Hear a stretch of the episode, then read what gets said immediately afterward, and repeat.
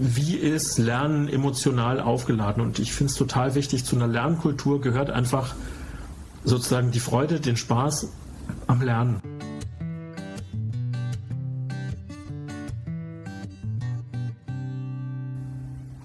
Hallo liebe Freunde, Kunden und Kollegen von Systemworks. Hier ist Markus Schwemmle wieder mit dem Perspektivenwechsel Podcast. Und heute habe ich auch einen sehr interessanten Gast bei mir. Das ist Florian Geierstanger. Herzlich willkommen, Florian. Grüß dich. Hallo, Markus. Schön, dass wir uns hier treffen. Wir werden ja gleich auch auflösen, wie das zustande kam und über was wir uns unterhalten. Aber zunächst mal, wer bist du denn, lieber Florian? Ja, also ich bin Florian. Ich wohne im Münchner Norden, habe zwei Kinder, zwei Jungs, vier und acht. Und ich habe war jetzt lange selbstständig, also zehn Jahre als Filmemacher, als Dokumentarfilmer, habe viel unterrichtet, Experimentalfilm und Dokumentarfilm, ähm, von kurzen irgendwie 60 Minuten mit einer Schulklasse bis hin zu zwei Wochen an der Sommerakademie. Und habe jetzt die Corona-Pandemie auch so genützt, um einen Schritt zu machen, weg vom Selbstständigen ins Angestellte. Und bin jetzt seit eineinhalb Jahren bei einer Münchner äh, Webagentur, wir machen Webseiten und habe da eine Entwicklerrolle, also bin jetzt Programmierer. Ja, okay, sehr spannend. Wir haben uns ja kennengelernt, weil du mit uns zum Beispiel einen Film gedreht hast, einen Dokumentarfilm, der auch über unsere Webseite oder YouTube zu finden ist, zum Harry Merl. Wir waren mit dir damals in Linz und ich weiß nicht, ob jetzt viele von deinen Werken auf YouTube zu sehen sind. Ich kann mich noch an, an etliches erinnern, was du uns auch ähm, mal gezeigt hast. Ja, also ähm, und da ist mir nochmal sehr klar geworden, dass Dokumentarfilmen ja vielleicht sowas auch wie eine Kunstform ist, ja. Mhm.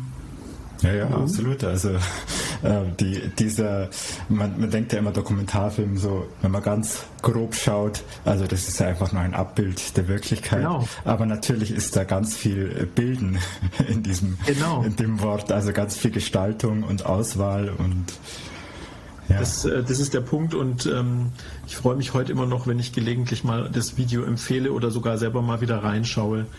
Äh, mit Harry zum Beispiel, auch da hast du, glaube ich, das wirklich sehr gut gemacht und wir freuen uns, dass du ähm, für uns immer ähm, noch den, ähm, unser Symposium ähm, sozusagen in Film bringst.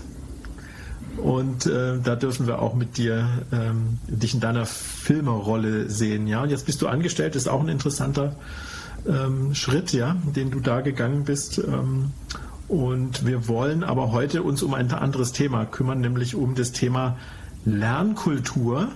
Und das fand ich ganz spannend. Also üblicherweise ist ja so, dass meistens ich irgendwie mir überlege, mit wem könnte ich einen Podcast machen.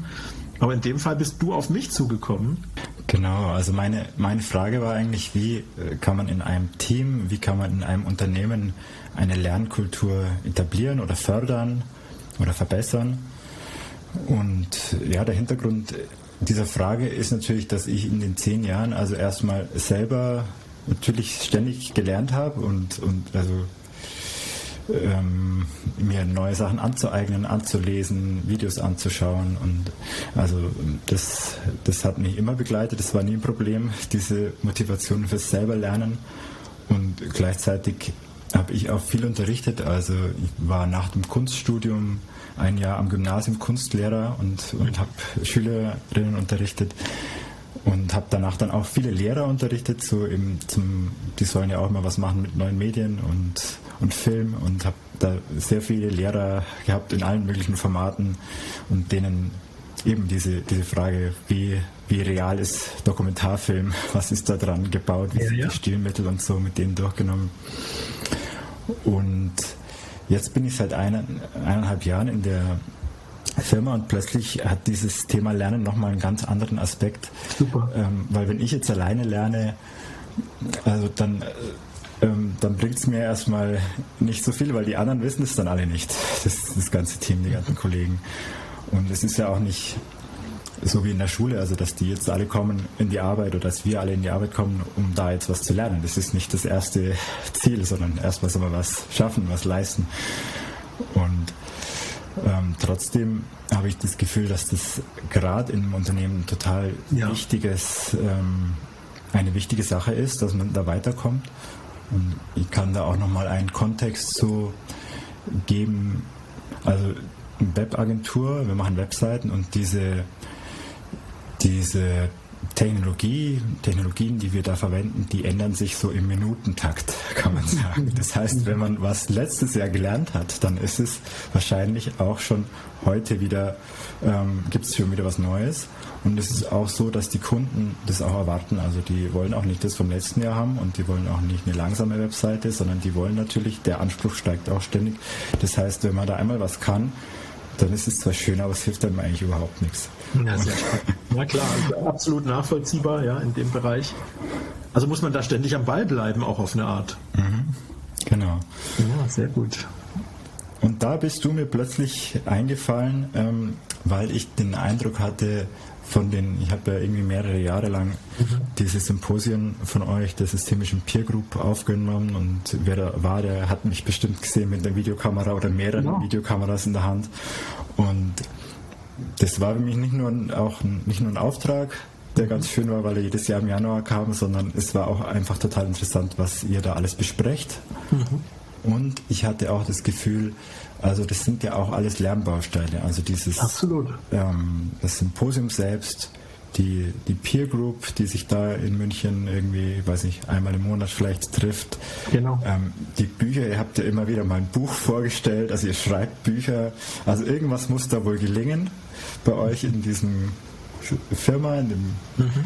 In dem Kollektiv, sage ich ja. mal, in der Community. Irgendwas muss da gelingen, dass ihr, dass ihr da sehr neugierig seid und ähm, ich hatte das Gefühl, da, da gibt es was zu lernen von euch über die, Schön, über ja, die Lernkultur.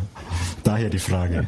Na toll, also ich glaube, da können wir uns gut vertiefen, vielleicht auch mal das eine oder andere Beispiel aus einer Organisation noch benennen, aber so ein bisschen im, im Gespräch auch zu sein. Du hast es ja schön beschrieben, was das Bedürfnis in deinem Unternehmen ist. Ne? Das ist ja schon fast überlebenswichtig für das mhm. Unternehmen, dann die neuen Sachen zu lernen.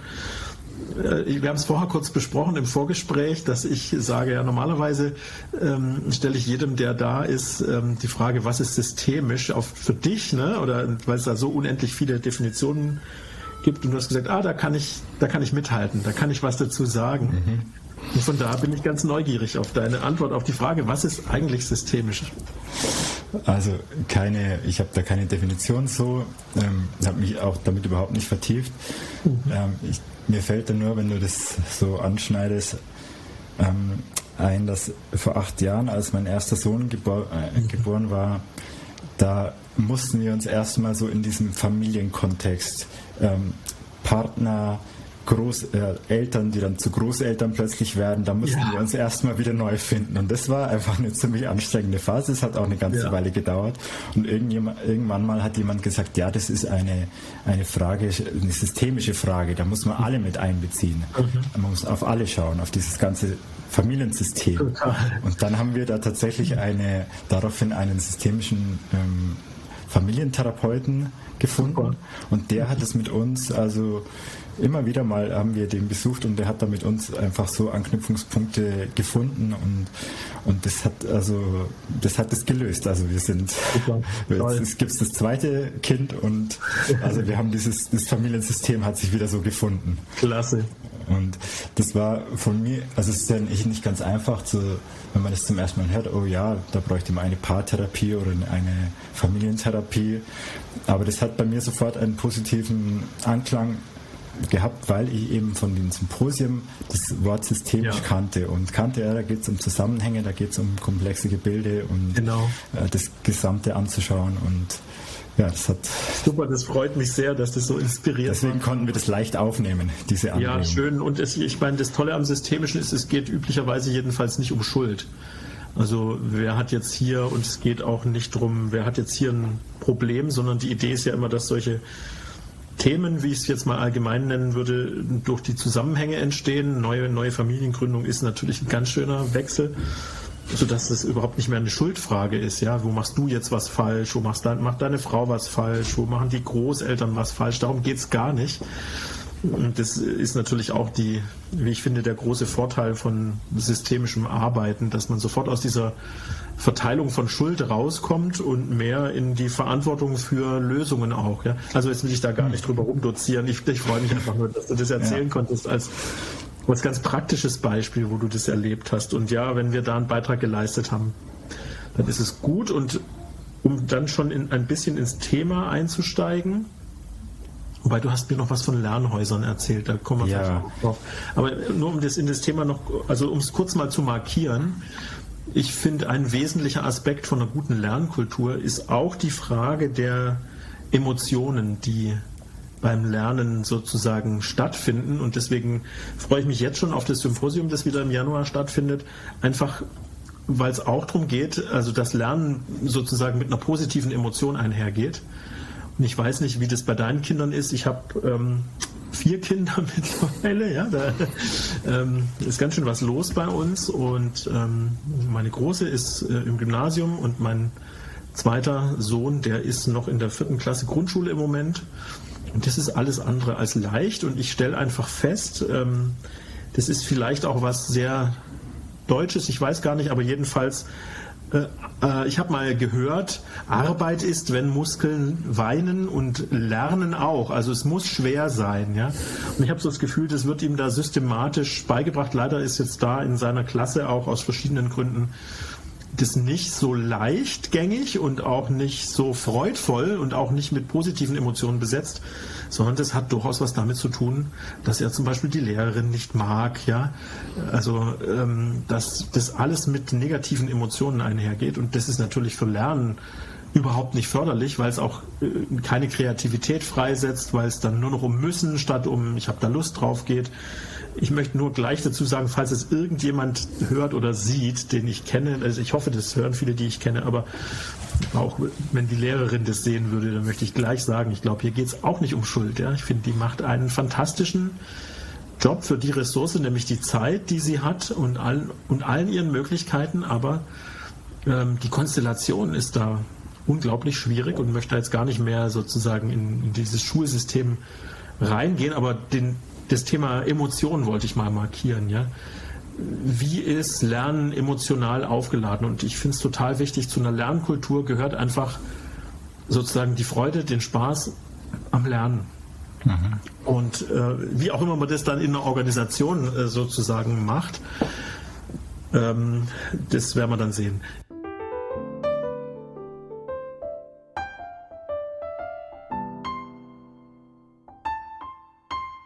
Jetzt weiß ich nicht, ist jetzt schon ein guter Zeitpunkt, über die Häuser zu sprechen? Ja, ja, absolut. Also wenn ja. du hast jetzt schon dein, du hast ja vorher im Vorgespräch kurz gesagt, also bei, beim Thema Schule, da geht bei, da gehen bei dir die Fenster zu.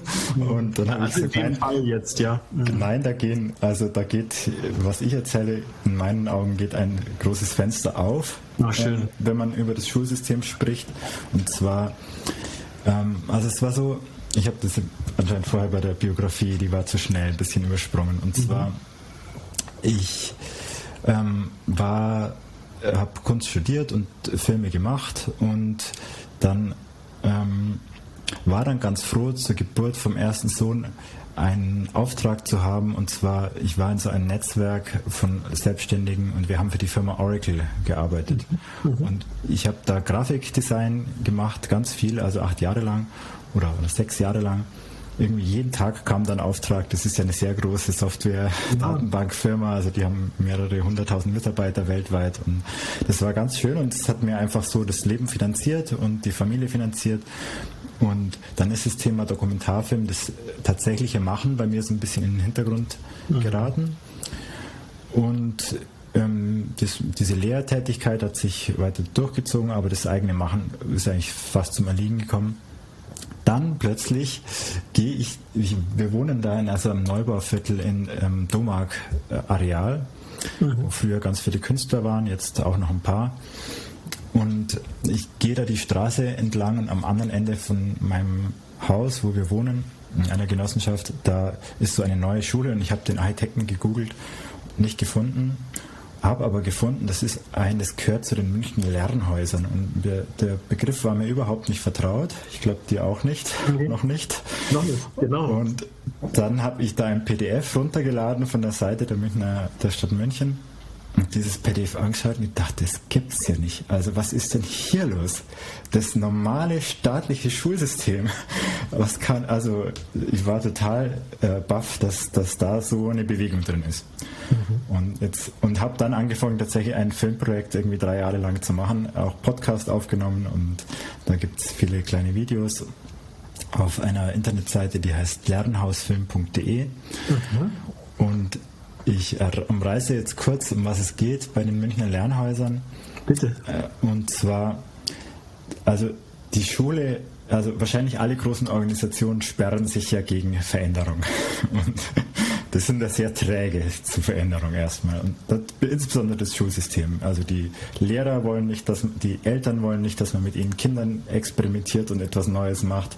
Die Eltern, äh, die, äh, die Lehrer selber haben ja wenn sie ganz jung sind, schon, wenn man ihre eigene Schulzeit und Uni ähm, nimmt, schon 20 Jahre in einem System einen festen Blick dafür bekommen, wie das sein, ähm, wie das sein muss. Ähm, dann gibt es die Uni und das Kultusministerium und die Stadt, also lauter so Behörden, die da gegenseitig ähm, sich blockieren. Und Jetzt im Münchner Lernhaus, also ist, dieses System scheint irgendwie nicht zu reformieren. Jeder sagt ja, die Schule muss man ändern, aber keiner kriegt es irgendwie hin. Und was die jetzt in München angefangen haben, ist es über die Architektur zu machen. Also das ist sehr charmant. Sie ähm, sagen nicht, ihr, ihr, macht jetzt alle was anderes, es gibt einen neuen Lehrplan und oder so weiter, sondern sie haben die Architektur verändert. Sie haben die Schulgebäude verändert. Und es gab so einen Reformstau oder Baustau in der Bautätigkeit bei den Schulgebäuden in ganz Deutschland, gibt es immer noch. Aber deswegen werden sehr viele neue Schulen gebaut. Einerseits, weil die so zusammenbrechen und andererseits, weil es auch mehr Schüler gibt und ähm, jetzt wieder mehr ähm, es hat auch mit dem Nachmittag zu tun, dass die Kinder jetzt einfach länger in der Schule sind. Also sie brauchen sehr viel Raum. Bauen 50 neue Schulen in München. Das wäre jetzt erstmal unspektakulär. Aber das Tolle ist, sie bauen da eigentlich ein, mm, ein Pädagog verbauen ein pädagogisches Konzept in Beton. Und sie machen das so, Sie sagen also, eine Schule mit 1000 Schülern und 100 Lehrern, das ist ja viel zu groß. Also da kennt sich ja niemand, das, das kann man nicht, damit kann man nicht arbeiten. Man muss es unterteilen in kleinere Einheiten. Das sind dann die sogenannten Lernhäuser. Und da ist es sind jeweils vier, in weiterführenden Schulen sechs Klassen, bilden ein Lernhaus. Und diese Klassenzimmer, gibt es weiterhin Klassenzimmer, aber die gruppieren sich eigentlich um einen großen mittleren, eine Art Foyer. Und das ist der eigentlich interessante Raum, dieses große Foyer. Und die sind alle dahin verglast, diese vier Klassenzimmer. Das heißt, die Schülerinnen und die Lehrerinnen, die sehen sich einander mhm. der verschiedenen Klassen. Also wenn zum Beispiel eine Klasse jetzt gerade irgendwie ausflippt und äh, irgendwie die, die Lehrkraft überhaupt nicht mehr äh, weiß, was sie da machen soll, dann sehen das alle anderen. Dann können die auch mal sagen, okay, du Jetzt teilen wir mal die Klasse auf. Meine, die macht gerade eine Stillarbeit. Wir teilen die auf. Du nimmst die eine Hälfte, ich nehme die andere Hälfte. Plötzlich ist nicht mehr eine Lehrkraft mit 30 Kindern, Nein. sondern plötzlich ist es ein Teamwork der Lehrer zusammen. Das ist für, also eine Revolution in der Schule, dass die Lehrer was gemeinsam zusammen machen. Und ähm, sie haben dann auch noch den Nachmittag eingegliedert, also das sind dann auch ab 10 Uhr oder so kommen die Erzieherinnen und ähm, die haben da zwischen den Klassenzimmern auch noch diese ähm, Räume für den Nachmittag und die kann natürlich auch am Vormittag genutzt werden. Das heißt, die können eigentlich die haben dann oft so eine Art Instruktion und dann strömen die Schüler aus und haben da mehrere Räume zur Verfügung. Sie sind immer sichtbar, also das heißt, da muss man nicht Angst haben, dass jemand verloren geht, aber sie können dann ihre, ihre Ecken sich da suchen und Super. die einen legen sich am Boden, die anderen haben da irgendwie ein Sofa im Nachmittagsraum und die Lehrer, Sogar das Lehrerzimmer haben sie abgeschafft, dieser große, geheimnisvolle, dunkle Raum, wo man nicht rein darf am Ende des Ganges.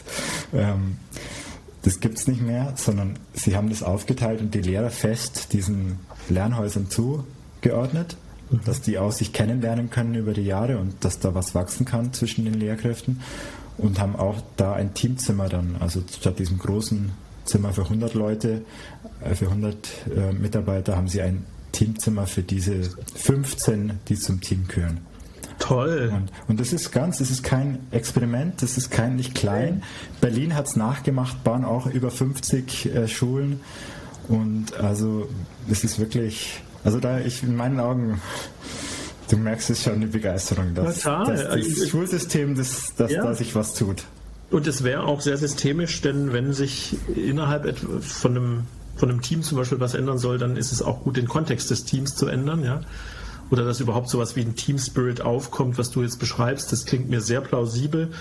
Ich werde es natürlich sofort bei Google eingeben. Weißt du denn, welche, äh, welche Schularten in den, in den Häusern abgebildet werden? Ja, das Tolle ist, der Münchner Stadtrat hat bis 2014 für alle Schularten beschlossen. Für alle Neubauten ähm, wir haben sogar hier gegen, mir gegenüber ist der Kindergarten, der hat interessanterweise auch dasselbe Konzept, dass sich da ähm, zwei Kita- und ähm, äh, Kindergartenraum teilen sich dann ein gemeinsames Foyer. Und wirklich München baut es von der Grundschule, Berufsschule ähm, bis zum Gymnasium Sogar die Tierparkschule ist so gebaut. Super, dann werde ich gleich mal nachgucken, ob wir ja. was hier in der Nähe haben, auch in München. Bestimmt, ganz bestimmt. Man, man schaut halt nur nicht rein und, und ja, ja. Es, also die, die Stadt geht nicht so wirklich hausieren damit. Also es, deswegen wundert es mich auch nicht, dass du es nicht weißt. Viele Lehrkräfte sind selbst, es ist ihnen nicht ganz so klar, was eigentlich, wie revolutionär das ist. Ja, klar. Weil es natürlich, die machen natürlich das Gleiche wie vorher auch. Das ist ja eine, ein ganz langsamer Entwicklungsprozess, der davon jetzt erst ausgeht für die Beteiligten oft total frustrierend, weil die denken, warum macht ihr alles das Gleiche? Warum klebt ihr die Wände zu? Ja. Dann seht ihr nicht mehr. Aber, aber es geht, es bewegt sich. Super, das freut mich zu hören. Klasse, ja. Also äh, Schulsystem als Vater bringt mich das manchmal ein, ein bisschen auch äh, an den Rand. Als Bürger würde ich auch gern was ändern und das hört sich doch schon mal nach einer tollen Maßnahme an, ja, so ein Stück weit.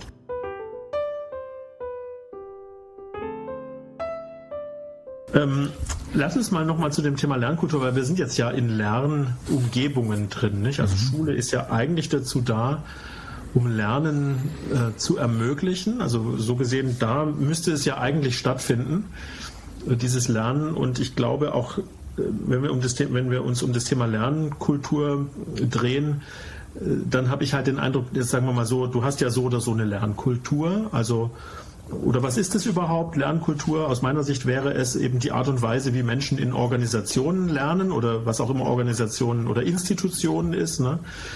Wenn du jetzt an Schule denkst, die ist ja explizit fürs Lernen da, also müsste es auch stattfinden. Und wie wir sehen, ist der Kontext halt an bestimmten Stellen nicht optimal, damit Lernen in der Form stattfindet, wie du das jetzt auch beschrieben hast. Ich meine, äh, jetzt weiterführende Konzepte, die würden zum Beispiel dazu übergehen, ähm, ähm, jahrgangsübergreifende Klassen zu machen, also wo auch die mhm. Schüler, die älteren Schüler den jüngeren Schülern was beibringen und so Zeug. Ich will da jetzt gar nicht zu sehr reingehen, was man alles machen kann, aber ähm, also ich finde es nur mal spannend, dass ja so eine Institution allein schon fürs Lernen da ist. Ja. Ähm, in der Organisation hast du aus meiner Sicht auch eine Lernkultur, so oder so weil Mitarbeiterinnen und Mitarbeiter lernen auch. Du hast es als Selbstständiger beschrieben, da war es für dich ganz selbstverständlich, weil es hat dir halt geholfen, deine Arbeit besser zu machen, ja, also dich mit den Sachen zu beschäftigen.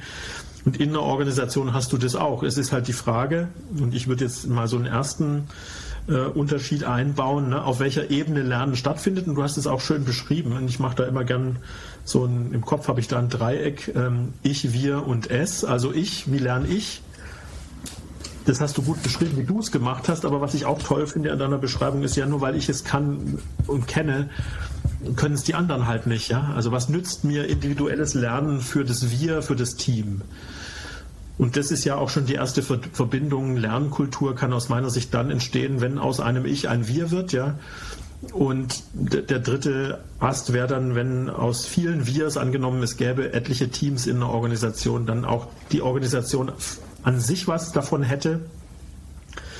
Ähm, nicht, und das wird ein bisschen abstrakt, aber konkreter wird es dann schon, zum Beispiel könnte man sich fragen, wo ist eigentlich das ganze Know-how gespeichert, ja, also wo, wo liegen denn Dokumente, Filme und so Zeug, damit man sich das wieder, damit neue Mitarbeiterinnen und Mitarbeiter zum Beispiel auch lernen können, wie es in einer Organisation zugeht. Und vielleicht noch, bevor wir dann wieder in so einen Dialog eintauchen, ähm, ich finde, natürlich hast du das bei uns gesehen. Ich freue mich sehr, weil das ist auch eine Rückmeldung und das ist ja genau das, worum es uns geht. Wenn meine Kinder mich fragen, was machst du beruflich, ja, dann sehen die, einerseits bin ich viel unterwegs bei meinen Kunden als Organisationsentwickler, Berater.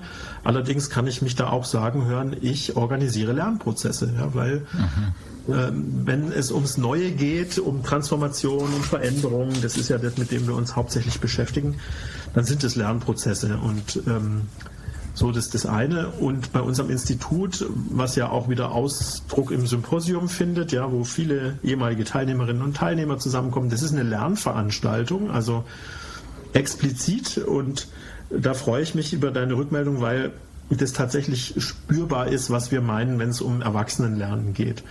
Und äh, ne, also auch nochmal, um diesen Unterschied zu erzeugen, ähm, dass vielleicht die einen oder die anderen von uns, ich weiß gar nicht, wie es dir in der Schule gegangen ist, ähm, aber manche haben Lernen als anstrengend empfunden, als schwierig, als es bringt doch nichts, also ist jedenfalls nicht praktisch. Das macht man, warum lernt man in der Schule? Naja, um eine gute Klassenarbeit oder eine Probe zu schreiben. Da lernt man auch nicht für sich, ne? Also so Nürnberger Trichter. Ja, also für mich war Schule ganz schrecklich, weil es eben immer fremdbestimmt war. Also ich ja. musste dann äh, 45 Minuten Physik und dann 45 Minuten äh, Mathe und ja. ähm, dieses intrinsische Lernen, eben ich, ich habe ja Kunst studiert und, und habe jetzt eine Stelle als, als Webentwickler. Also das heißt, das intrinsische Lernen ist für mich kein Problem, offensichtlich, aber die aber dieses in der Schule, das war ein, ja, das war schwierig. Bei mir war es am Anfang ähm, oder auch so, ähm, ich bin von der Grundschule auf ein ähm, Pro-Gymnasium gegangen, das ist bis zur 10. Klasse und durfte dann in ein etwas weiter entferntes mit dem Bus ein äh, bisschen weiter fahren, in ein Gymnasium, wo ich dann mein Abi gemacht habe. Und schon im Pro-Gymnasium ging es mir eigentlich schon ganz gut, weil ich gemerkt habe, ich kann mit dem Stoff, mit dem Neuen, also Englisch war faszinierend für mich, ich hatte so das Gefühl, ich blühe da auf aber dann hatten wir wirklich auch tolle Lehrer am Gymnasium, die uns ein wenig von der Freiheit vermittelt haben, die es dann später an der Uni geben würde. Also Humboldtsches Bildungsideal ist auch eine Form von ähm, Lernkultur, ja. Also wo wir am Ende sogar ein bisschen jedenfalls schon bestimmen durften, was wir lernen wollen. Ja? Und dazu musst du natürlich einen Überblick haben, was gibt es denn alles zu lernen. Also bei Mathe-LK war ich da nicht so, Leistungskurs war ich nicht so der Held, im Sinne von, dass ich da schon sagen konnte, was ich in Mathe noch lernen will. Da war ich eher froh, wenn mir einer sagte, was ich tun muss und ich es dann hingebracht habe. In Englisch war das ganz anders. Mein zweiter Leistungskurs, da war ich überglücklich, mich mit dem also mit der Geografie zu beschäftigen, mit den unterschiedlichen ähm, Sprachweisen England versus Amerika und so. Und da, da ist mir das gut gelungen.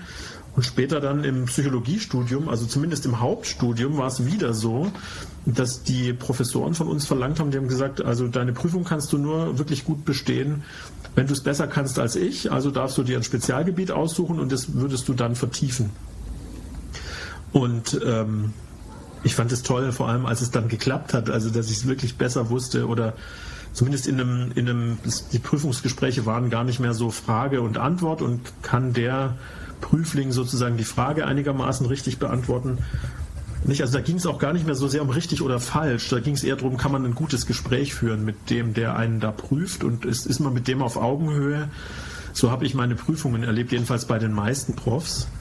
Und ähm, ich habe heute auch immer mal wieder, nämlich die Chance war, Lehraufträge zu machen, da habe ich das Gefühl, durch dieses Bachelor-Master-System hat sich das gewandelt. Also viele der Studierenden, die wollen von mir nur wissen, was müssen sie machen, damit sie eine gute Note kriegen. Die wollen nicht lernen, weil es ihnen Spaß macht.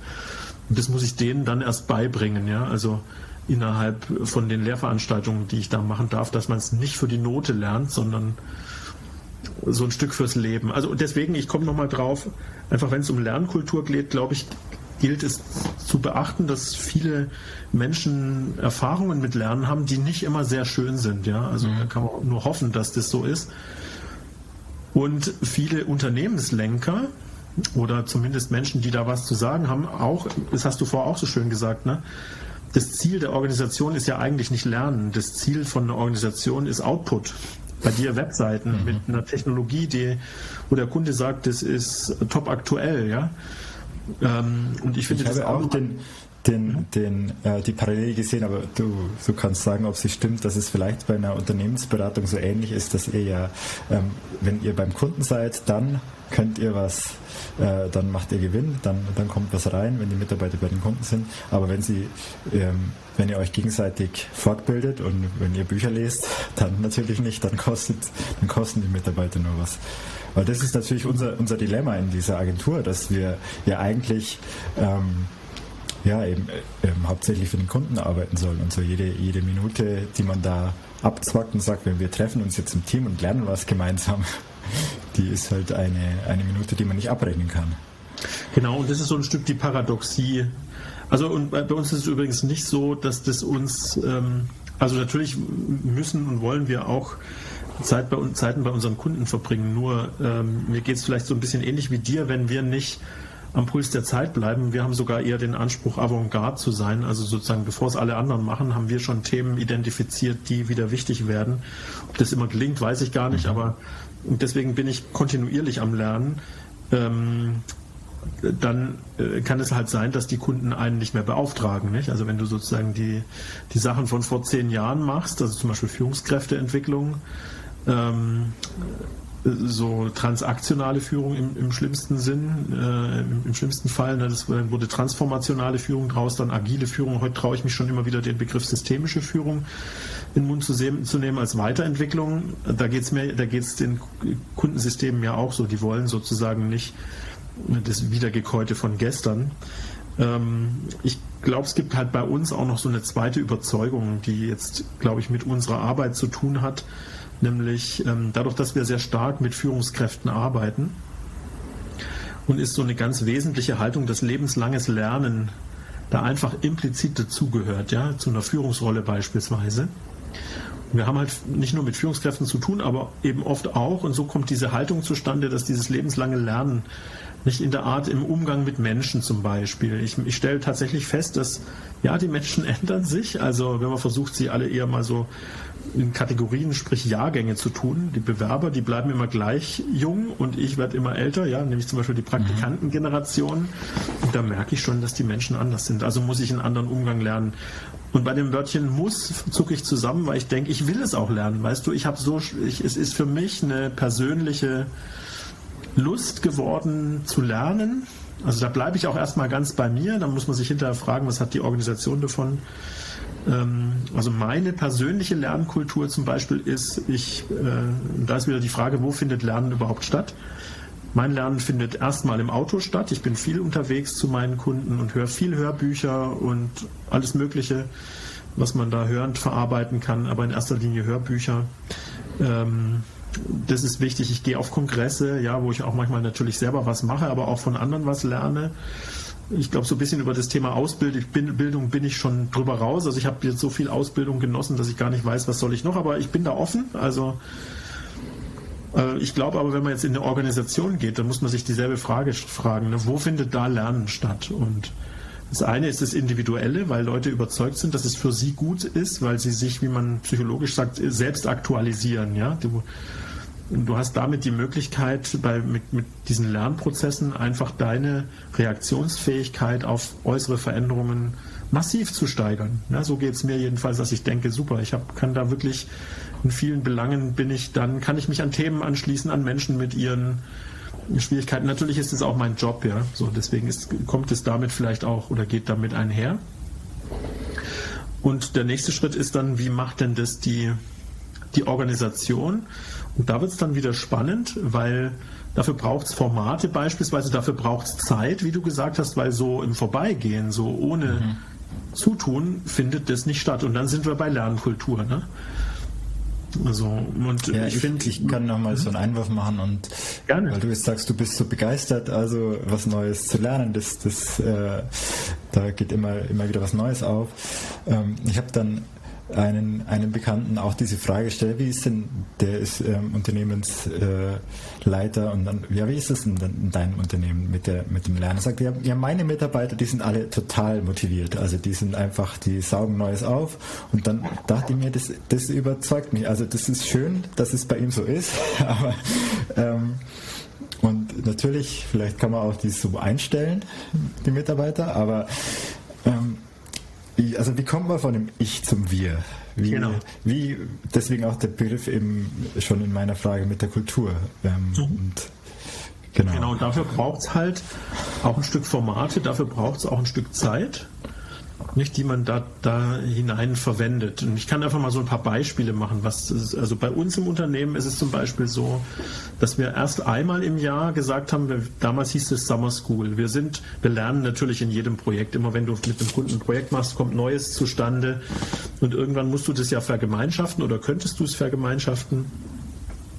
Und dann ähm, machen wir vier Tage am Stück Summer School, wo alle, also wir sind jetzt mittlerweile acht Partnerinnen und Partner und auch ähm, äh, vier angestellte Beraterinnen und Berater. Und wenn jeder ein Thema vorbereitet und damit reinbringt, dann hat er die sozusagen den Aufwand für ein Thema, ähm, kriegt aber 14 also kriegt 13, er muss eins abziehen, kriegt dann halt 13 mhm. Themen quasi geschenkt, ja. Also natürlich musst, hast, musst du sozusagen auch noch daran teilnehmen, sonst geht's nicht, das ist klar, ne? Aber das ist für uns quasi eine selbstgestaltete Weiterbildung und das ist einfach fantastisch, was wir miteinander lernen. Manchmal ähm, qualifizieren wir uns auch, indem wir zum Beispiel jemanden einladen, der dann mit uns eine Qualifizierung macht zu einem bestimmten Thema, an dem wir alle lernen. Mhm. Auch das hat es schon gegeben. Ja. Wie lange ist die Summer School? Ist es ein Tag? Ist es eine Woche? Ja. Vier Tage. Mhm. Vier Tage, ja. Und ähm, äh, und dann haben wir die, jetzt haben wir aber beschlossen, dass wir es ändern. Ähm, weil wenn du im Sommer vier Tage wegnimmst, dann kannst du quasi keine, das ist das Problem, ne? dann kannst du keine Projekte machen mit dem Kunden. Mhm. Wir reduzieren das jetzt auf drei Tage und haben dafür noch eine Winterschool eingeführt, zwei Tage. Also haben wir einen Tag gewonnen, drei plus zwei ist fünf. Mhm. Also wir sagen, wir wollen mehr lernen, aber wir wollen uns auch gleichzeitig äh, nicht jetzt eine Möglichkeit geben, dass eine ganze Woche von allen Beteiligten weg ist. Ja? Das hat uns immer wieder vor Schwierigkeiten gestellt. Also machen wir jetzt eine Summer School und eine Winter School äh, mit einem ähnlichen Format, wo wir äh, sozusagen gucken. Dann ist eine andere Art zu lernen. Ich, kann ich nochmal einhaken in die Summer School und in die Winter School? Also ähm, die Firma, bei der ich jetzt bin, wir, wir haben zwar ein Münchner Büro, aber wir sind eigentlich fully remote. Also die Hälfte der Entwickler sitzt in Rumänien. Wir waren auch schon zweimal dort und, und wir treffen uns auch in Präsenz. Aber natürlich, der, der Arbeitsalltag, äh, der ist immer online. Und ich habe ja vorher erzählt von diesen Schulräumen, von den Lernhäusern, wo sich die Lehrer wirklich so und die Schülerinnen wirklich über den Weg laufen sollen, ganz explizit in diesem Klar. in diesem Foyer. Und, und wie macht ihr, also wie macht ihr das räumlich? Macht ihr die, die kommen alle nach München. Wir sind ja auch überall. Mhm. Und alle kommen dann, ja, weil wir das auch als Chance sehen. Danach ist übrigens Sommerfest, weil wenn du dann vier Tage miteinander gelernt hast, da bist du in der Laune, äh, vielleicht auch total inspiriert und was neu und mit was Neuem aufgeladen. Da kann man dann auch gut zusammen feiern, ja. Also und wie, und wie kommt der Spaß dann zum Lernen zu? Ganz am Anfang hast du ja gesagt, da muss die richtige Emotion da sein. Genau. Also wenn jetzt jeder also, da sein Thema runterliest, ähm, vielleicht ist ja, es ja. dann auch. Also Vorlesung gibt es nicht. Ich glaube, das ist dann eine Frage von Didaktik, ne? Und unsere Didaktik wäre ja eher eine offene, konstruktivistische Didaktik statt frontal. Also wenn du auch in unseren Ausbildungen bist, da wirst du wenig Vorlesungen kriegen, sondern da geht es immer um Interaktion. Wie sind Interaktionen gesteuert? Und ich glaube, das, was wir für unsere Kunden genauso für unsere Seminarteilnehmer machen, machen wir dann auch für uns, ja, dass wir halt Interaktionen ähm, steuern. Natürlich gibt es da auch Konzepte, die man aber dann gleich ausprobiert. Wir haben äh, letztes Jahr was gelernt zum Thema Persönlichkeitsentwicklung. Und dann ähm, sozusagen wird das Konzept kurz vorgestellt und da geht es immer darum, das zu machen, ja, und das mit den Kolleginnen und Kollegen zu erleben, also auch etwas vom Menschen zu lernen. Und das finde ich ist auch nochmal ein interessanter Aspekt bei Lernkultur. Ne? Du lernst halt dann nicht nur, nicht nur die Sache, sondern du lernst auch gleichzeitig wieder was vom Menschen. Und es gibt so einen interessanten Begriff, der heißt Kohäsion. Sprich, äh, man könnte es als Zusammenhalt übersetzen, wenn wirklich Teamarbeit dran ist, also wenn Menschen gemeinsam an einem Produkt arbeiten sollen. Und dieses voneinander etwas von dir lernen, kennenlernen auch ein Stück weit, ja, erhöht die, die sogenannte Kohäsion ziemlich, ziemlich deutlich. Das haben wir gemerkt als äh, Corona, also nicht nur selber haben wir es gemerkt, sondern auch bei unseren Kunden, da ist die Kohäsion zum Teil eben bei Null gewesen. Man begegnet sich nicht mehr in der Kaffeeküche, man kriegt diese privaten Dinge gar nicht mehr mit und damit ist die Kohäsion so in den Keller gegangen, dass Teamarbeit auch oft unmöglich wurde oder sehr schwierig war, weil wir sind einfach keine Rädchen im Getriebe. Ne? Mhm. Und das, was uns der, die alltägliche Begegnung äh, eben geschenkt hat, ist dann weggefallen. Und damit äh, sind auch etliche Teams, Arbeitsgruppen in Schieflage geraten. Management-Teams haben schlechtere Entscheidungen getroffen.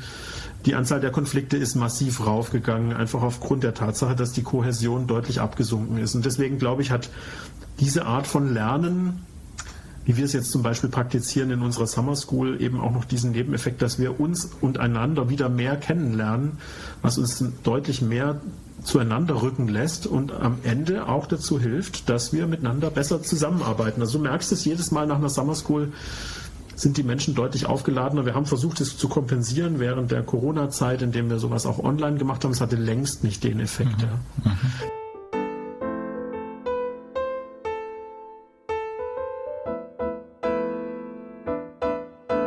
Jetzt seid ihr ja äh, als Berater, ähm, ihr, ihr ich denke, ich vermute einfach, ihr geht gern auf Menschen zu, ihr präsentiert Klar. gern, ihr, ihr, stellt euch gerne hin. Das ist, ich glaube, es gehört einfach zu der Rolle dazu, dass man das, dass man das gerne macht. Und ähm, ich frage mich jetzt natürlich, wenn ich jetzt denke an so ein Entwicklerteam mit Programmieren, also ich habe jetzt den kaputten Pulli an, aber das muss nicht sein. Aber da gibt es natürlich schon auch welche, die dann sagen, ja, also ich möchte mich jetzt nicht ich nehme teil und ich komme auch, aber ich möchte mich jetzt ungern eigentlich vorne hinstellen und ähm, etwas vortragen. Und du hast jetzt ein Schlüsselwort gesagt, ne? Das scheint zur Rolle nicht dazuzugehören. Oder ich, jetzt habe ich die Rolle Entwickler, das wird mhm. ja zu unserer Rolle dazugehören. Was wäre eigentlich, wenn zur Entwicklerrolle Wissen teilen auch dazugehören würde? Ich glaube, es wird jetzt in der Uni diejenigen, die Softwareentwicklung, Informatik oder sowas studieren, vielleicht auch nicht unbedingt gelehrt.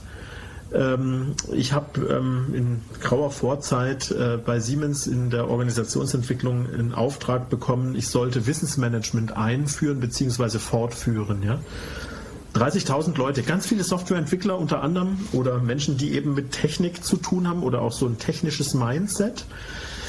Und da war es ganz wichtig, dass wir sozusagen dafür gesorgt haben, dass es in den Job Descriptions drin stand. Wissen teilen gehört dazu dass wir denen natürlich auch Werkzeuge gegeben haben, wie man das macht. Ja, also Lessons Learned von mir aus als Workshop, dass wir technische Werkzeuge äh, hatten, die heute eher selbstverständlich sind. Also es gibt ganz viele Organisationen, die haben dann zum Beispiel MS Teams oder also so eine gemeinsame Dateiablage, was du halt brauchst, damit du auch äh, faktisches Wissen ähm, teilen kannst miteinander. Das war damals überhaupt nicht selbstverständlich. Mhm. Ja.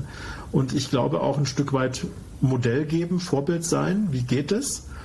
Und dann hat es angefangen, die Menschen zu entzünden, weil wenn die einmal merken, äh, das, das Ganze ist ja mehr als die Summe seiner Teile, vielmehr, ich bin Teil von einem Unternehmen und nur weil ich Teil davon bin, kann ich viel mehr tun, ja? Und ich habe sogar Zugang zu diesem Können, ja. Also sagen wir mal, es gibt natürlich auch noch den Zusammenhang zwischen Können und Information. Nur weil du es irgendwo liest, kannst du es noch nicht, ja. Das ist dann meistens auch so die Frage Wissensmanagement versus Lernen, ja. Also ist jetzt Wissensmanagement der Feind von Seminaren? Ja, ein bisschen schon. Also äh, manchmal sind gute Verfahrensanweisungen, aus denen du rausliest, wie bestimmte Dinge gehen. Das funktioniert auch super, ja. Und mhm mein heute ähm, ein Kollege von mir, der hat so die, die, die, äh, den Slogan schnell, billig lernen. Von dem habe ich eine Sache gelernt und umgesetzt, nämlich ich habe einen bezahlten YouTube-Account. Für die 10 Euro spare ich mir die ganze Werbung und lerne ganz viel, ja, weil das einfach sozusagen, ich, ich habe es jetzt nicht nur unbedingt mit billig, das muss nicht immer billig, billig sein, aber ich kann damit sehr, sehr schnell lernen. Und dann ist natürlich immer wieder die nächste Frage, wie stelle ich das Wissen meiner Organisation, meinen Kolleginnen und Kollegen zur Verfügung? Und das wäre jetzt zum Beispiel selektiv auf der Summer und Winter School. Wir haben auch noch einen anderen Mechanismus. Ähm, das ist, äh, wir sind sehr gut vernetzt untereinander ähm, wir nutzen Streamer als Nachrichtenquelle von mir aus, das sichere WhatsApp, ja, und arbeiten sehr stark mit Sprachnachrichten. Ich weiß auch, dass das jetzt nicht jeden vom Hocker reißt, weil es ist aber halt einfach schneller genutzt, als jetzt noch eine E-Mail zu schreiben, weil dafür musst du meistens einen Laptop aufklappen. Auf dem Handy schreibt doch keiner E-Mails, ja, so ein mhm. Stück weit. Und wir sind halt mit Menschen und sitzen nicht die ganze Zeit am Rechner. So gesehen ist dann schneller mal eine Nachricht gesprochen. Und da gibt es schon, nennen wir es mal den Urgent Request ich stehe hier vor einer Herausforderung und weiß nicht, wie ich das machen soll, hat jemand was. Und das auch lernen. Mhm. Ja? Also mhm. es ist Mechanismus Nummer zwei, also der beim Lernen im Alltag total hilft, Urgent Request.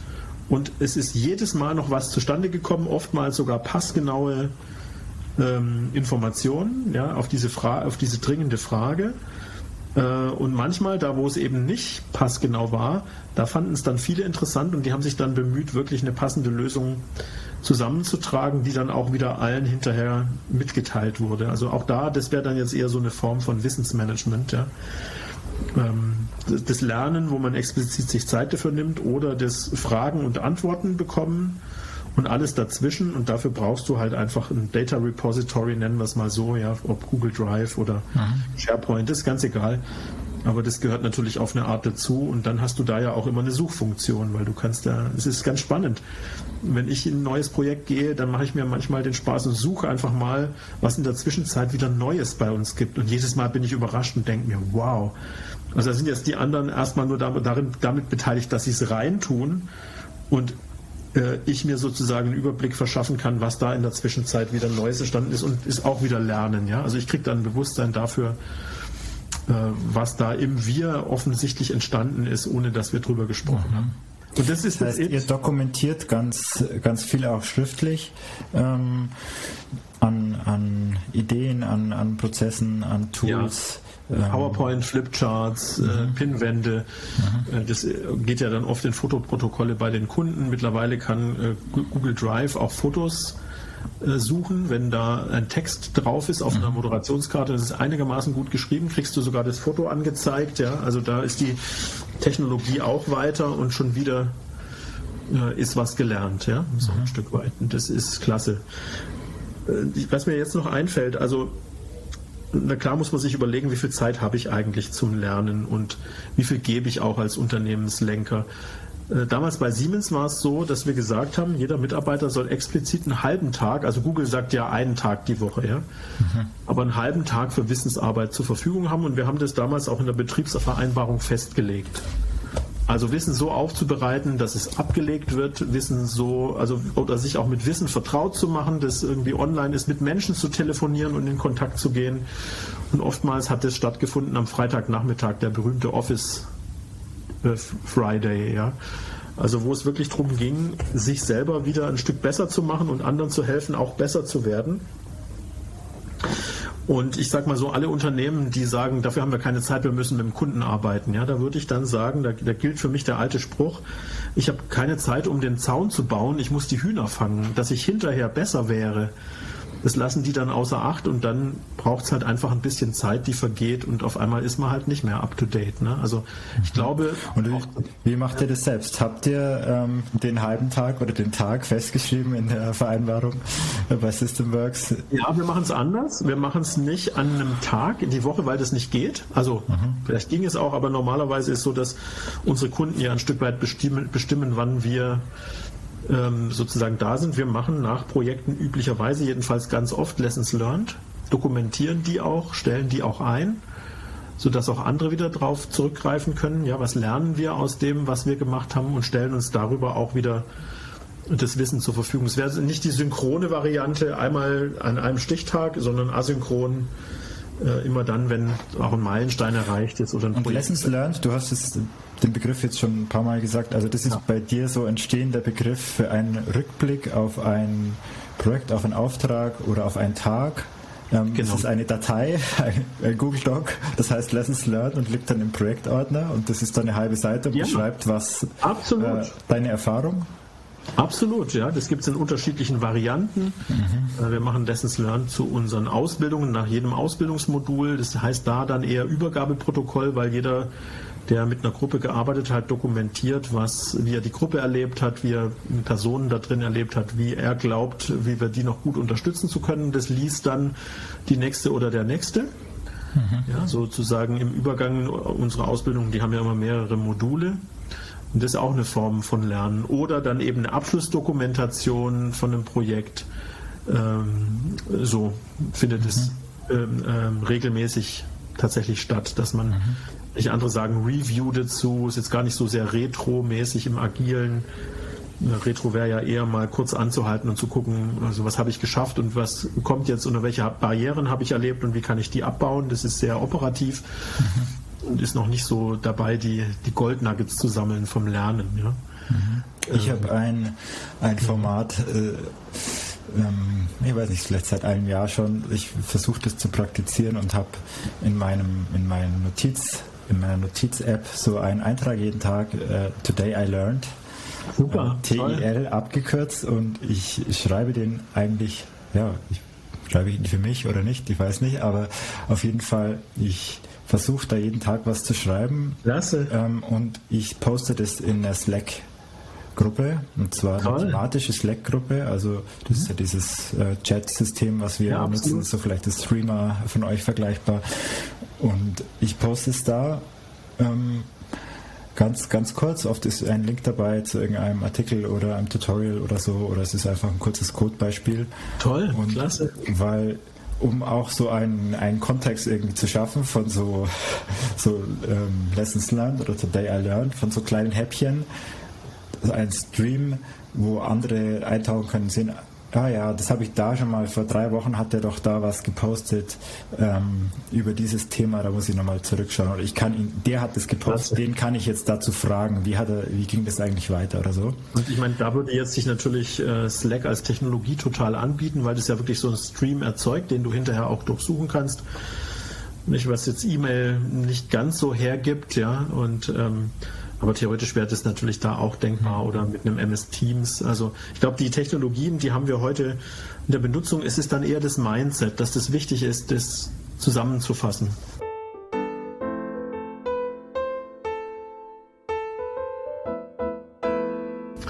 Wir haben bei Systemworks immer wieder die, ähm, also in unterschiedlichen Gruppen, also zum Beispiel mit meinen Co-Geschäftsführern, das ist ja eine Co-Kreation, machen wir am Ende immer eine Wochenreflexion.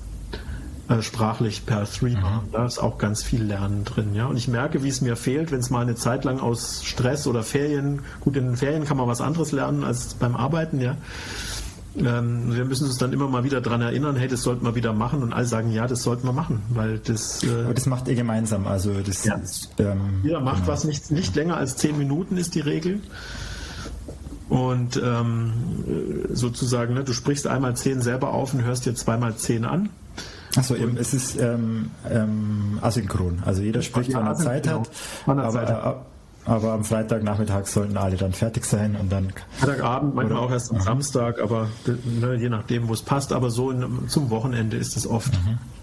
ähm, oft so weit und das finde ich schon auch. Ähm, das, das tut mir gut, ja, weil ich merke, ich bin dann auf Augenhöhe mit den anderen. Ja? So. Warum macht ihr das asynchron? Also warum nicht Weil gemeinsam? Nicht, ja, das wäre natürlich der, das Ideale.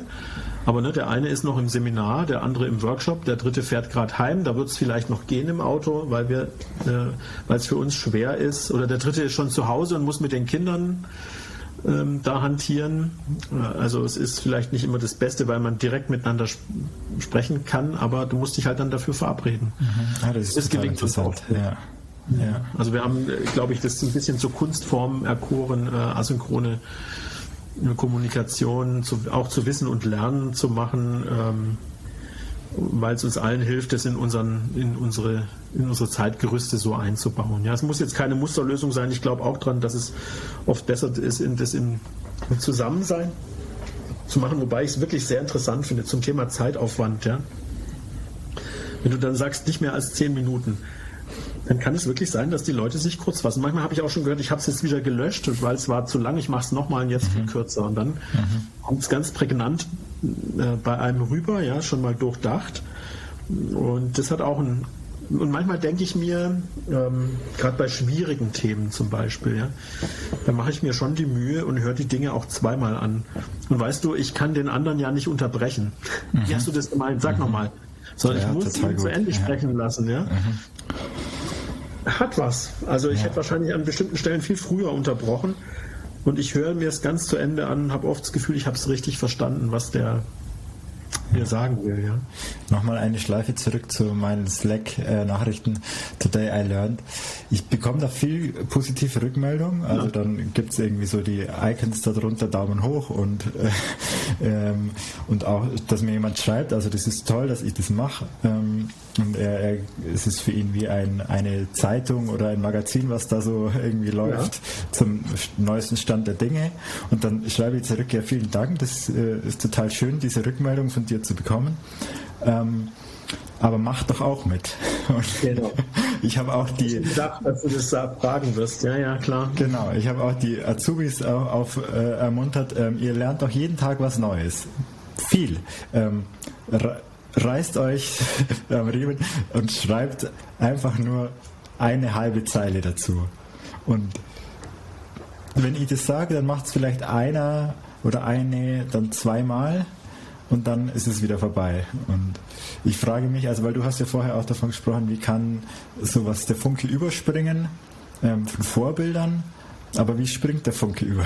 Also, das eine Vor allem, ja, es sind ja, ähm, Kontext ist auch noch, es sind ja. ja. alle gestresst. Also das Produkt muss fertig werden, der Kunde wartet, dann gibt es Fehler ähm, und es ist ja nicht so, dass man jetzt irgendwie sagt, ah, jetzt habe ich mal einen halben Nachmittag irgendwie nichts zu tun, jetzt schreibe ich mal Today I Learned auf.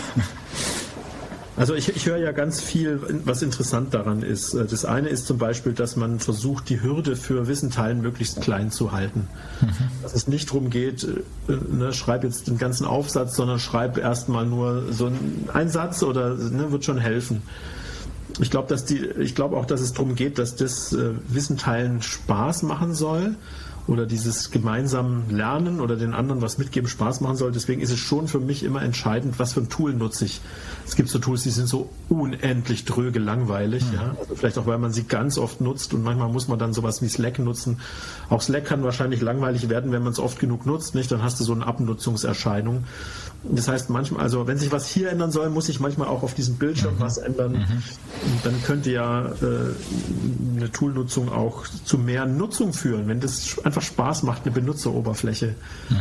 ähm, irgendwie zu bedienen, ja, und damit was zu teilen. Und ähm, und am Ende ist natürlich schon, also diese Aufforderungen, die du machst, finde ich gut, bis hin zur Frage nach einer Vereinbarung. Also wie fühlt sich jemand auch verpflichtet, das zu machen? Ich weiß, es ist dann vielleicht nicht mehr nur der pure Spaß, aber äh, wirklich ein Agreement, eine Vereinbarung zu treffen, hey, wie wollen wir das handhaben?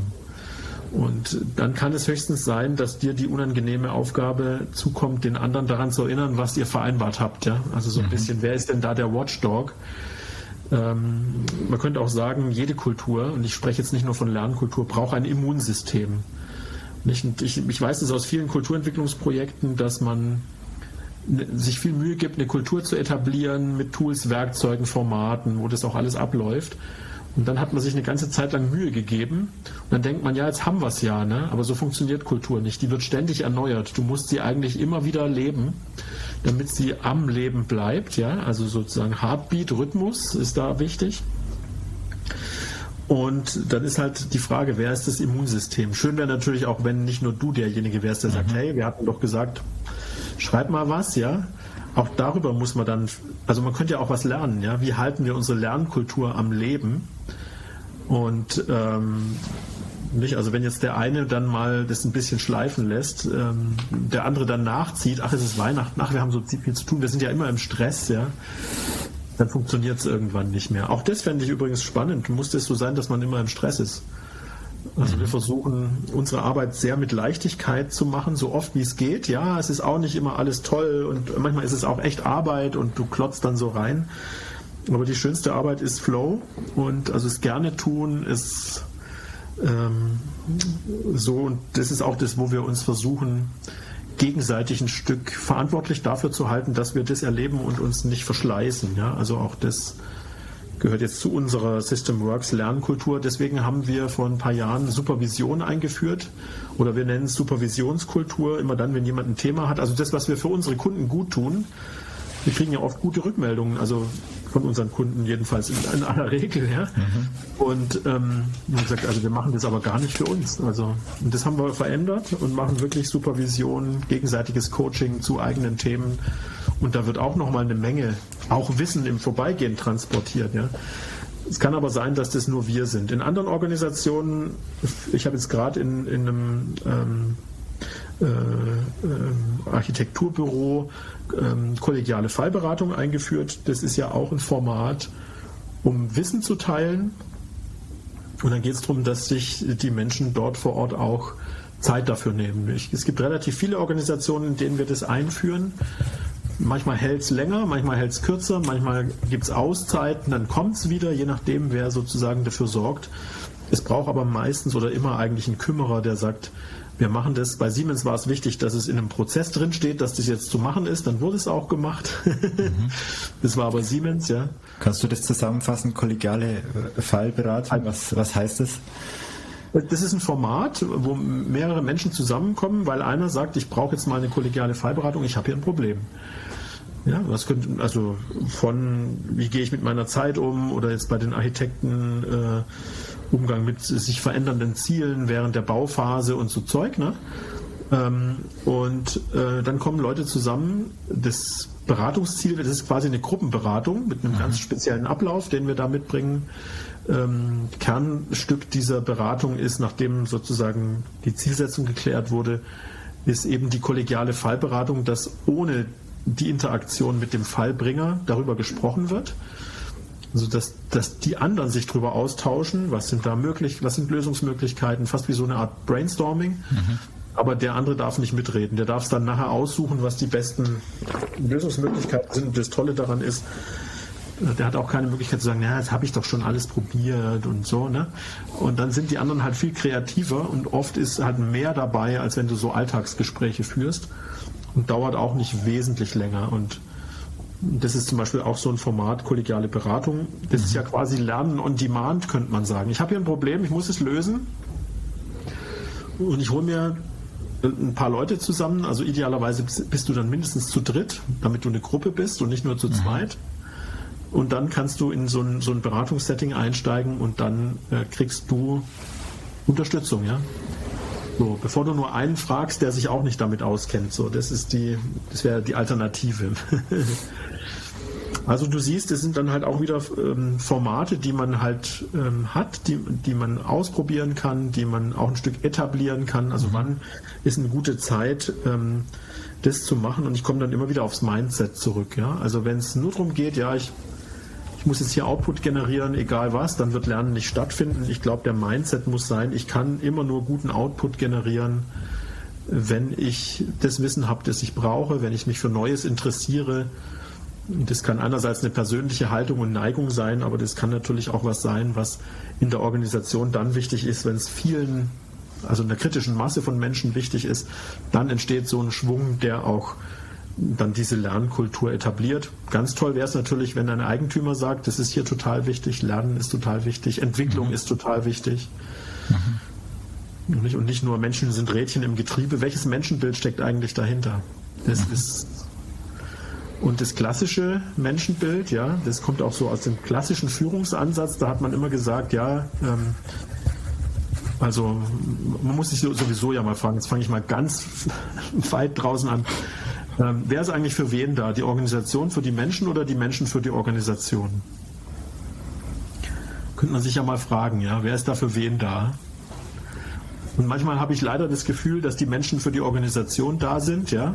Also die sind da eingestellt und die müssen da jetzt mhm. funktionieren, so ein bisschen technokratisch, ja. Auf der anderen Seite könnte man natürlich auch sagen, also die Organisation ist für die Menschen da, weil du brauchst immer dann eine Organisation, vielleicht auch so ähnlich wie es dir ergangen ist, ja, dass du gesagt hast, ich möchte jetzt nicht mehr alleine ähm, eure Leistungen könnt ihr wahrscheinlich auch nur erbringen, weil ihr eine Gruppe seid und nicht nur einer alleine, ja, obwohl mhm. jeder so ja, sein. Wir sind ein totales Teamwork, also wir ja, ja, genau. fast nie allein. Es, es, sind immer mehrere beteiligt, Super. verschiedene verschiedene Entwickler, ähm, äh, wie sagt man, Product Owner, also das sind die Berater, ja. die den Kontakt zum Kunden herstellen. Genau. Es, es gibt die Designer, die, die sich das ausdenken. Also da, das ist wirklich eine Teamarbeit. Es gibt äh, erfahrene und, und mhm. jüngere Super. und unerfahrene. Also das, genau. Und dann äh, wäre ja die andere Haltung vielleicht die interessante, die jetzt auch, ich höre da agile Worte wie Product Owner und so, ne? Mhm. Ähm, dass man vielleicht eher sagen kann, ja, ähm, also Menschen sind nicht dazu da, um jetzt einfach nur eine Leistung hinten rauszubringen, sondern die sind in dieser Organisation, um sich zu entwickeln. Mhm. Mit anderen Worten, die können natürlich auch immer mehr leisten. Also, dass die Organisation was davon hat, ist auch gut. Aber sozusagen, ne, wozu bin ich in dieser Organisation? Das sind, das sind zwei fundamentale, also es ist ein anderes Paradigma. Und vielleicht ist es ja auch nicht immer entweder oder, sondern sowohl als auch oder braucht es mhm. beides. Das kann schon sein. Aber ich glaube auch, dass Organisationen ohne den Entwicklungsfokus, dass die dann den Mitarbeiterinnen und Mitarbeitern erlauben, sich weiterzuentwickeln und da auch was für tun, dass das passiert. Ähm, das sorgt für Zugehörigkeit, ähm, das sorgt ähm, natürlich auch für Employability, ne, dass Menschen auch morgen noch in der Organisation gerne arbeiten können, weil sie halt die Fähigkeiten haben. Das sorgt für wirtschaftlichen Erfolg. Also müsste es eigentlich normal sein, dass äh, es ähm, sowas wie Entwicklung in Organisationen gibt und dass, das, dass jede Aufgabe, jeder Auftrag dazu da ist, Mitarbeiter zu entwickeln mhm. und eben nicht einfach nur den Auftrag zu erledigen. Mhm. Ja, das mhm. Okay, da, da, ist eine ganz schöne ähm, eine Veränderung der, der, der, Schwerpunktsetzung oder der Perspektive genau. da drin. Ja. Das ist der, der Perspektiven- oder Paradigmenwechsel, den ich in vielen Organisationen beobachte, weil die kriegen einfach keine Leute mehr, wenn sie nicht ähm, sozusagen die Mitarbeiterinnen und auf die Mitarbeiterinnen und Mitarbeiter eingehen. Es gibt halt auch in etlichen Bereichen nicht mehr genug. Ja, also das ist bei den Entwicklern ja ganz offensichtlich, dass ja. der, der eine Markt, der hat eine wahnsinnige Nachfrage genau. nach diesen digitalen Produkten und der andere Markt, der Arbeitskräftemarkt, der ist leer. Und genau. dieses Spannungsfeld da dazwischen.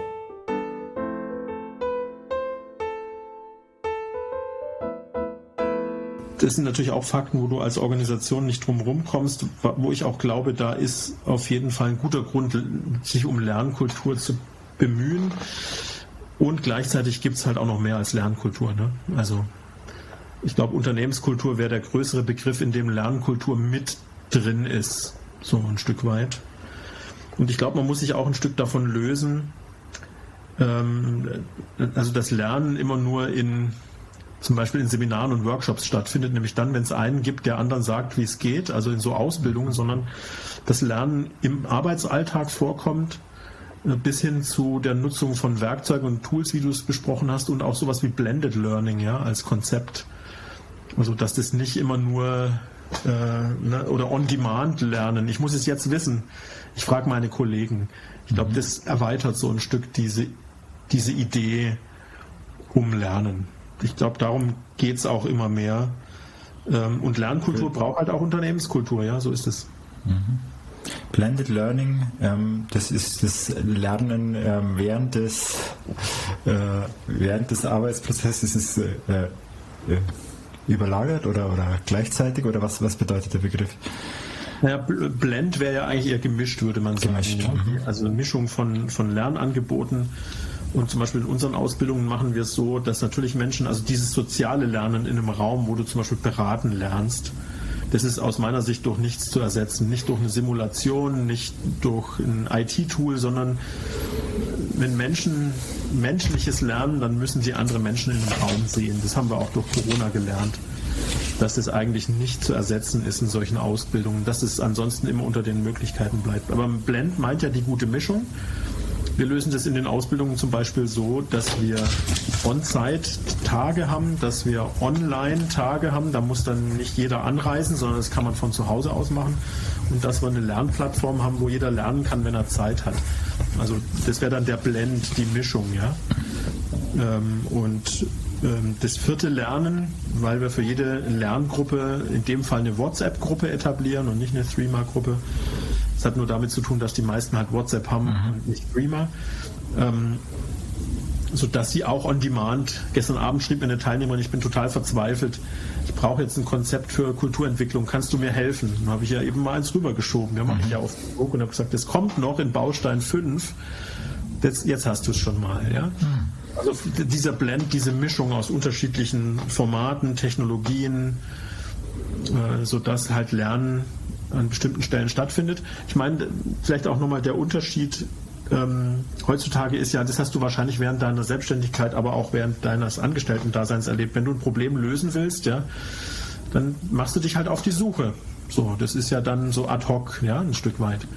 Wenn du jetzt aber eine Chance hast, was zu lernen, weil du an einem Workshop teilnimmst beispielsweise, da wird oft die Chance vernachlässigt, sich vorher Gedanken zu machen, warum und wozu will ich denn das lernen? Ja? Also da wird dann sich diese Frage nicht mehr gestellt. Und ich glaube, diese ähm, sozusagen dieses Lernen lernen, es gehört auch mit dazu. Wir machen das für unsere Ausbildungen, wo ich bemerke, dass das für Teilnehmerinnen und Teilnehmer eher ungewöhnlich ist, solche Fragen zu stellen. Also so eine Absicht, ne? mit welcher Absicht lerne ich was? Oder mit mhm. welcher Absicht mache ich mich auf den Weg? Ähm, ich finde, das gehört auch noch zu einer Lernkultur dazu in Organisationen. Ja? Also, dass die Leute sich mal austauschen darüber, was würde ich eigentlich gern lernen? Was, mhm. ja, und dann sagt einer, das kann ich, das kann ich dir zeigen. Auf einmal machst du wieder Wissensaustausch. Mhm.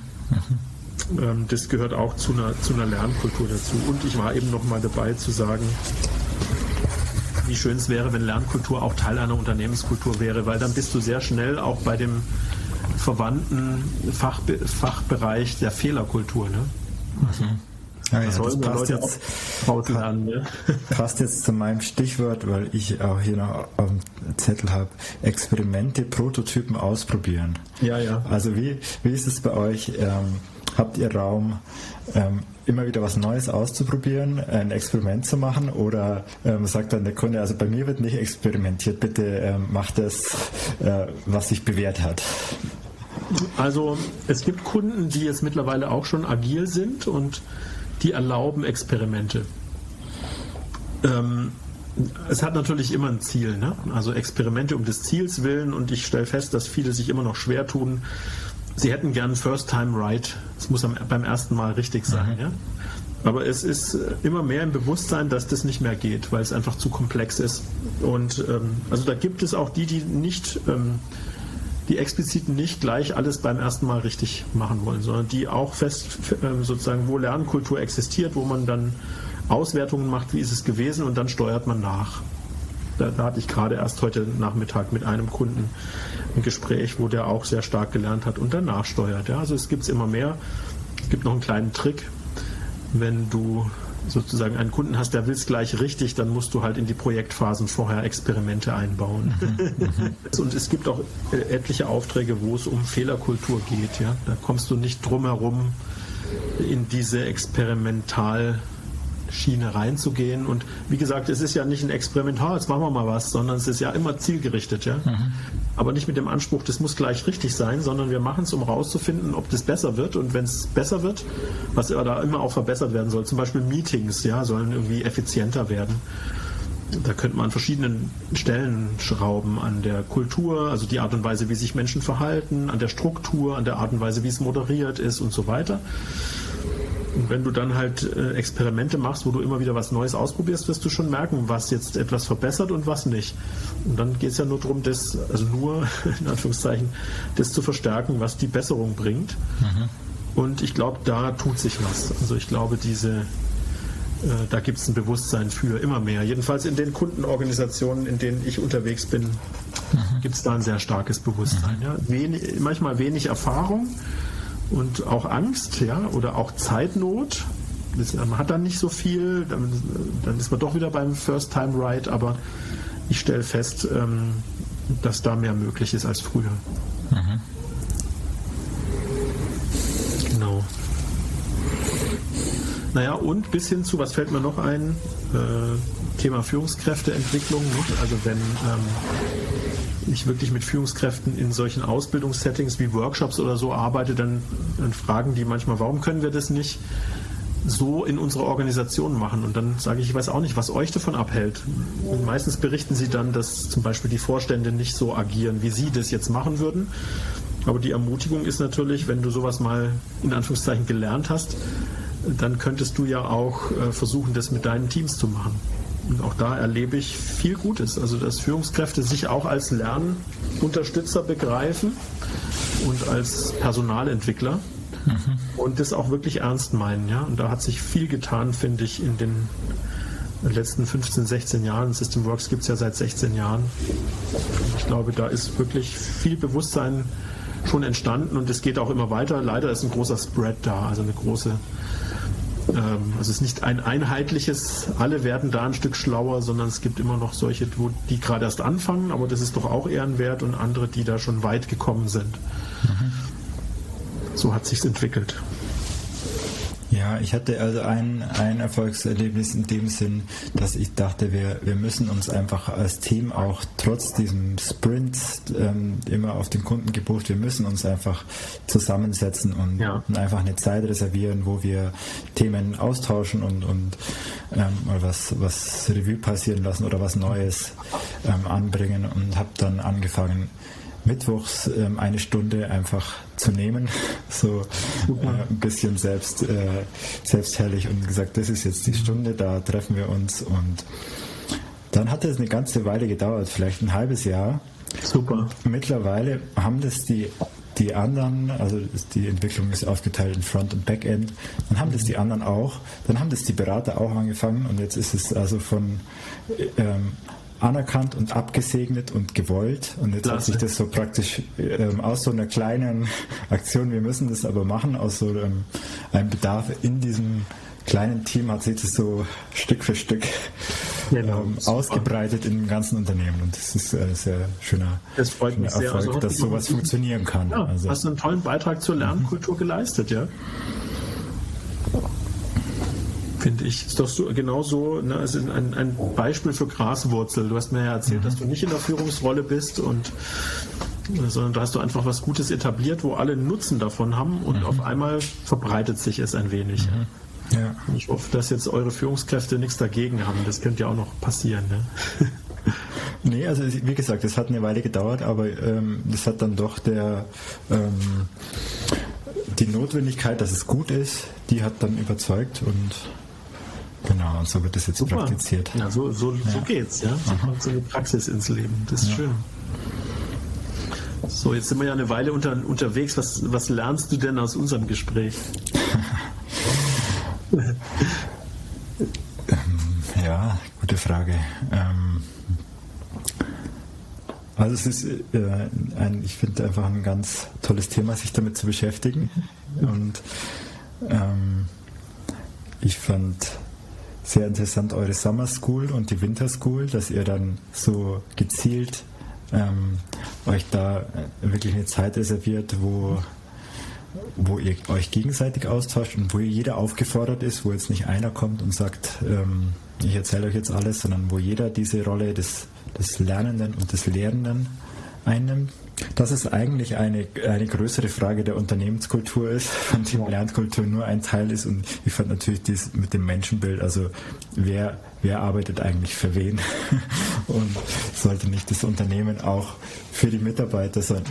Nicht, dass die Mitarbeiter nur fürs Unternehmen da sind, sondern das Unternehmen ist dazu da, den Mitarbeitern eine, einen Ort zu geben, wo sie sich weiterentwickeln können. Diese Umdrehung, ähm, das ist natürlich ein total ja, existenzieller und, mhm. und, und toller Anstoß. Also das so ja, allein einfach anders zu formulieren.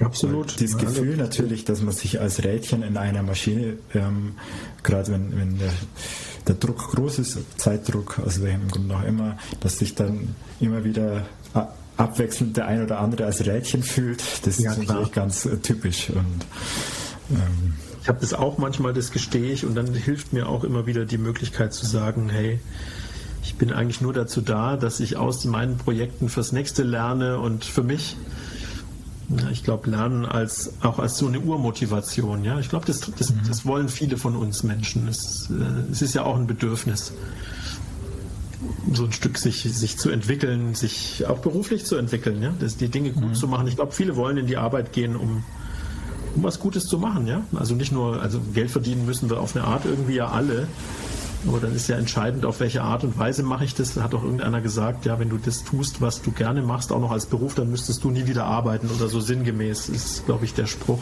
Mhm. Ähm, auch wenn ich manchmal jetzt 10, 12 oder noch mehr Stunden das tue, was ich liebe, dann fühlt es sich manchmal trotzdem wie Arbeit an.